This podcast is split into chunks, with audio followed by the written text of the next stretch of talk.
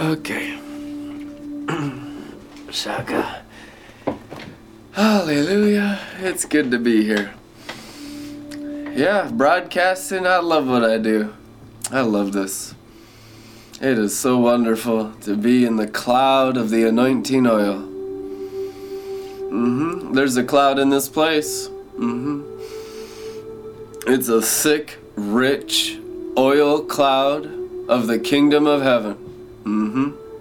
And it's got your name written on it. I don't know if it has my name written on it. It's got your name written on it. It does. Woo! Jesus, I thank you for just touching everyone's souls with this anointing oil.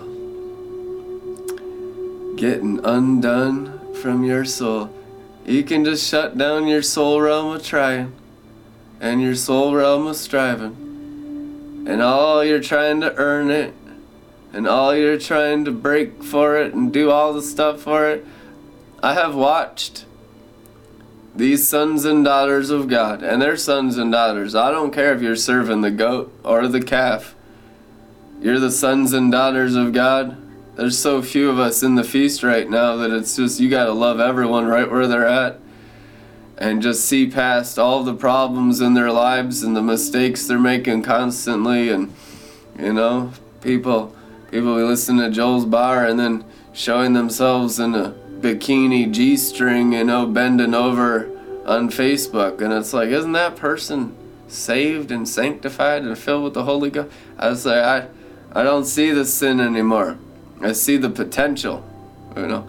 And the guys, you know, it's the same with the guys. It's usually like some business opportunity, you know. It's like, yeah, join my pyramid scheme. Here's how you can make $1,000 a month from home. You know, the Bible says that prosperity is something that the Holy Spirit will do in you automatically if you just give up your striving and trying to figure it all out with your brain. If you can give up the ability of the flesh. Jesus Christ told his disciples that he would get them 100 times richer on money than they could do by their own businesses. You understand that these were fishermen. These were tax collectors. Some of them came from money. Some of them came from very little money. But they all came from having some money. And they were scared about following Jesus. Am I just going to be poor? You know, I mean, that's, you know, we try to hide it from God and it's like, oh, we're too holy to talk about money. No, you got a religious spirit, dude, and you're inwardly full of fear and you're pretending to be spiritual, but you're not spiritual. Jesus talked about money more than he talked about heaven, hell, faith, and love combined in Matthew, Mark, Luke, and John. I've studied it out. It's true. Problem with you is you need the anointing to set you free from a poverty mentality and a poverty spirit and some false humility and some false self-righteousness and get you into Jesus. And Jesus is the King of glory. You know, you're not serving, you know, some poverty demon pretending to be Jesus. You're serving the King of glory, the real Jesus. The one that walks on streets of gold, you know? You read the Bible? I mean, oh, here we go into that prosperity gospel. I was like, have you ever read Psalms 35 that God delights in the prosperity of his servant? Do you understand that most people don't serve the living God after they're born again? A lot of them serve the fallen angels and the religious demons. And they got all this false humility in their flesh. And they're like, look how poor I am. I must be so holy. Look at all the good things I do for the poor and for the sick and needy and all my works. Look at my works. Works. And it's like, what? Well, you think you get rewards in heaven for that? You get rewards in heaven only if the anointing does it through you. Jesus said it's the Father in me doing the works. He's like, I don't even know what's going on half the time. I'm just trusting God. It's true. Oh, hallelujah. Later on you'll understand, at first you won't, because it's God doing it in you. Can you trust the anointing oil to prosper your soul 100 times more than you can prosper yourself by your 5 physical senses called the tree of knowledge and the ability of the flesh? You know, that's what salvation is. Salvation is saying yes to the tree of life, which is the tree of the olive oil, of the anointing oil that grows in the Garden of Eden. You know, I mean, we talk about tree of life all the time, and we're into the tree of life, and now I'm really spiritual, I got some revelation. The tree of life is the tree of the anointing oil, the tree of fresh oil. It grows in the Garden of Eden. It grows in the place of intimacy with the Father. It's a literal place. It's a supernatural place, but it also is a physical place. There's several men and women that are in that dimension physically and no longer on the earth. You know, Enoch, Elijah, Moses, Jesus. Hallelujah. Probably the Apostle John. Amen. These are men and women that never died, you know, in the Bible, right? You read the Bible. Oh, we don't believe the Bible because we don't have enough grace to believe. So we're saved by faith alone, but we need more grace, and we let the enemy steal all the grace off our souls so that we don't have grace to believe, and we're stuck in the natural dimension, and we want to call our efforts and our striving Christianity. But it's not Christianity. It's not. It's really not, you know. You could try as hard as you want for millionaires. That ain't Christianity. Christianity is Christianity, not you-anity. If you're into you-anity, you're not into Christ-anity. See, anity means the centrality of your life, you know? University, you know, the centrality. Christianity, what's the centrality of your heart? The centerpiece of your life? What's your God? What do you carry in you? What does your heart serve? What does your spirit serve? If it's Christianity, that's the centrality of your heart. That's your God. Which means I don't rely on myself anymore. I'm a carrier of the Anointed One and His anointing. 1 Corinthians chapter 6, a temple of the Holy Spirit. Amen? 1 Corinthians chapter 6, the Apostle Paul calls it a temple. Your body is a temple of Christ. So we're Christians now, and we're in Christianity, and the enemy has come around and tried to make it about us and our efforts, which is the Galatians 3:1 bewitchment. And people are so extremely bewitched that it's like layer upon layer of lies, religious lies. And I'm telling you, you can come to a place of such fruitfulness of the tree of life of the Garden of Eden that one encounter with the Son of God just, BAM! Breaks it off of you right now, today, in one encounter. So that you don't have to waste another day of just striving and trying. You know how many times I see these religious people crying? And it's like, do you understand what the oil of joy is? It's called salvation. And now, I'm not against crying. You know, Jesus wept, you know, because of their unbelief. And you know, it's one thing to have compassion. And I'll look at people sometimes, honestly, and start crying. Because they're so messed up, and I love them so much, and there's just no other way to melt their heart. And so the tears will just flow. And then they'll see, oh, he's real, and he's not fake, and he's not just on drugs. He's full of God, and He's really loving me, and there's the tears to prove it, because they're full of unbelief, and they don't believe God loves them, and God just melt their hearts, and tears help people believe in God, and whatever. Amen? Whatever it takes to reach you, that's what God the Father is doing today. And the only thing that God can do to reach you is love on you. But if you're stuck in yourself, you reject His love, which is the cup of the new covenant. And there's just a place where it's like, I'm so broke down from trying and striving and my self-efforts and making it about me-anity instead of Christ-anity that I'm just insanity, and I need to get undone from everything that I've done to myself and done to others, and it's just time to have a drink. It's time to get drunk with love. It's time to be filled with new wine and break the old wineskin of religion. Amen? And what's the old wine? Self. It's me doing something. Do I need to do something? Here's all the schools of religion and all the books of religion and all the CDs and everything of religion and all the steps and formulas. And it's just like, when all of that just gets bottled up in you and you're still a mess and you've tried everything in the world and nothing works At that point, you are on the brink of entering the new covenant. At that point, you are on the very cusp of entering the kingdom by his effort overcoming yours. And that's the point of salvation. It really is. That's the point of entering the 12 gates of heavenly Jerusalem, Mount Zion, entering the glory cloud. And then you come in and you fully rely on the Holy Spirit to do everything in your heart. And you'll walk with the Father in the coolness of the day.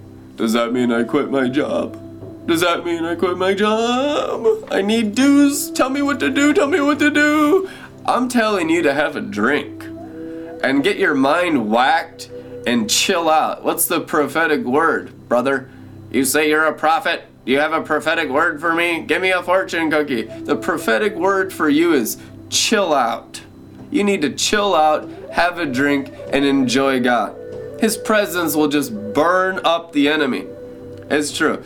When you can just chill out, believe God, let your cup overflow, everything you've tried to self-fulfill by your effort, your striving, we're saying we're praying, but then we're nagging, and we're trying and slaving, and it's like, are you going to let God answer your prayer, or are you going to answer your prayer? Are you your own God? That's the problem with Satan and his angels, the I ams of Isaiah 14. You've become your own God apart from the Holy Spirit. Now, it's one thing to be gods in the Holy Spirit because he's the God of gods. But it's another thing to be a God apart from the Holy Spirit. That's what the fallen angels produce, sorcerers, warlocks, and witches, and Freemasonry, and Daughters of the Eastern Star, that you're something apart from the Holy Ghost. You're a God. You're real special in the flesh. Oh, my God. Is anybody special in the flesh? You're real special in the flesh. We're not trying to destroy your self-esteem. You're special because Jesus died on the cross for you. You're not special because of anything you can do in your natural ability. You're special because you're a cup of the King's best wine reserved for this last generation. You're special because God the Father has a calling on your life to fill you with his power. In the gospel, it's called royal power. You studied out in the Greek when Jesus was talking to Pontius Pilate. He says, so you are a king. Pontius Pilate said to Jesus Christ, so you are a king. And Jesus said, my kingdom, which is kingly dignity, royal power, is not of this world, of a different dimension, a glory dimension, a third heaven, outside the universe, outside the capsule of time and space, which is the prison of the fall. And God planted his seed, his son, into the earth to, from within mankind, explode with anointing oil and all the third heaven inside the capsule of time and space and fill the universe with the tree of life. And that's what he's doing through our hearts. That's the development of our faith and our anointing and our glory in Christ Jesus.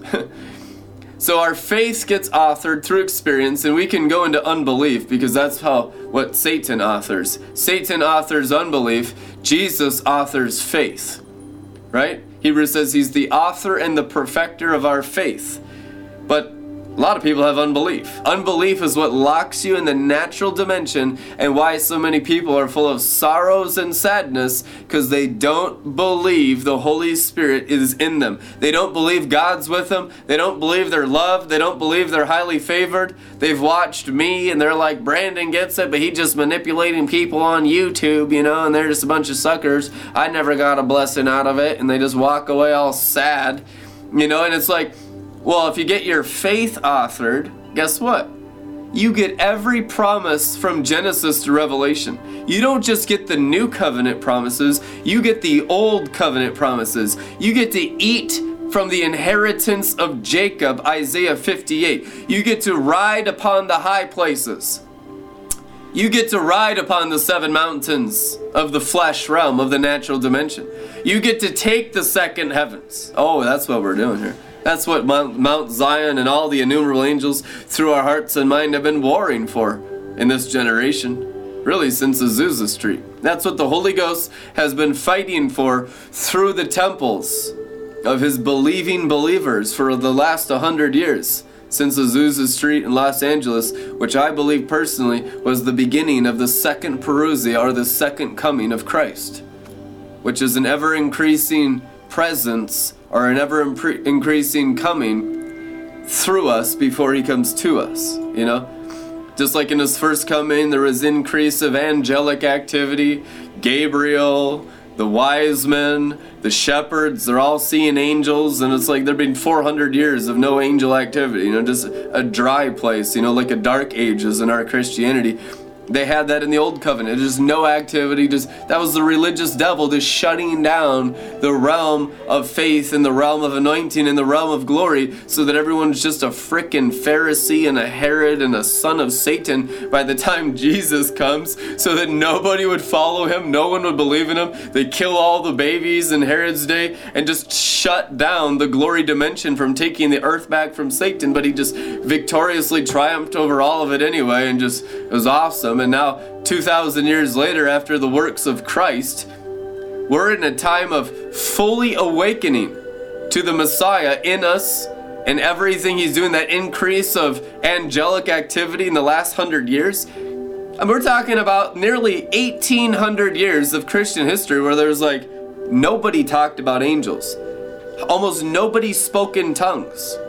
No one even talked about the gifts of the Spirit. The charismatic movement in the 50s and the 60s and the 70s and the introduction of the prophetic and the prophetic movement and the glory stream and everything God's been doing in the world the last 100 years is profound. It's the second coming of Christ.